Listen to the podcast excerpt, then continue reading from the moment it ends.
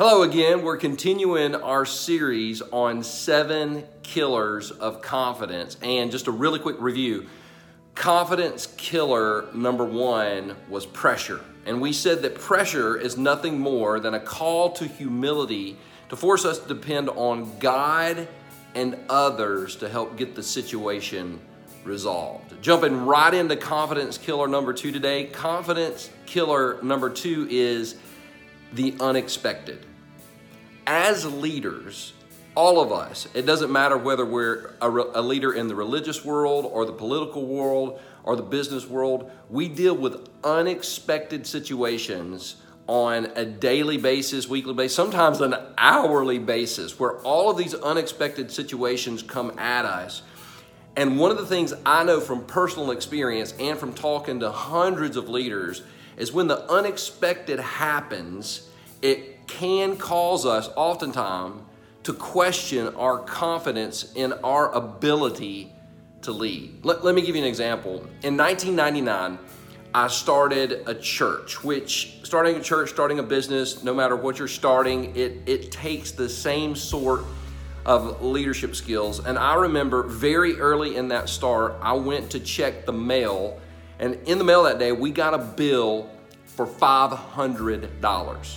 Now, two things. Number one, I didn't know that that bill was coming. I didn't know. I, it was completely unexpected.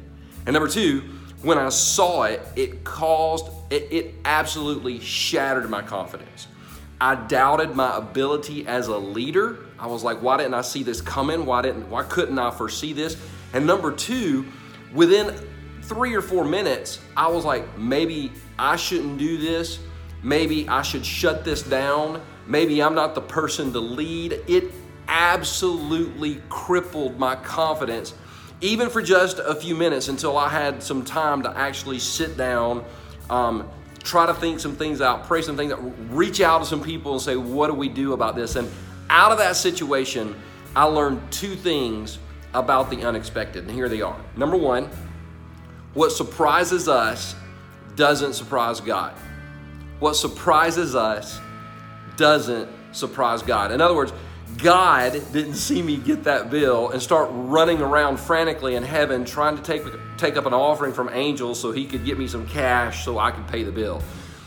God knew that that bill was going to come before he actually put me in that leadership position. So maybe you're in a situation right now where the unexpected seems to be overwhelming you and causing you to question your confidence. But understand, God put you in that situation, and what has you shook up doesn't have Him shook up, which takes us back to our dependence on Him. The second thing I learned out of that situation is quote unquote, the unexpected is actually the reason that we need leaders in the first place.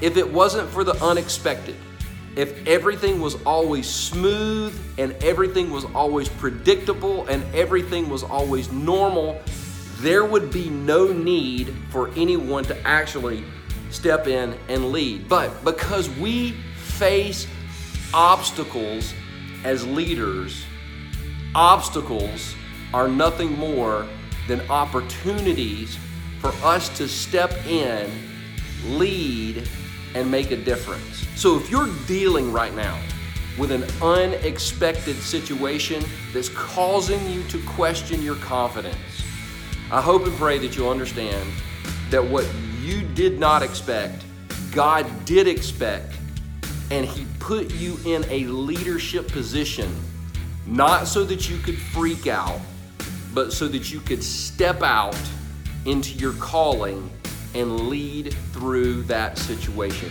You've got what it takes. You're not where you are by accident. So don't let the unexpected cause you to question your confidence or your ability to lead. If if this resource has helped you or if we can help you in any other way, you can find us on I want my church to grow.com or I want my business to grow.com. We would love to partner with you in any way we can. And don't miss part three coming up in the next few days in this series about confidence and how to continue to build it as the Lord wants us to build it.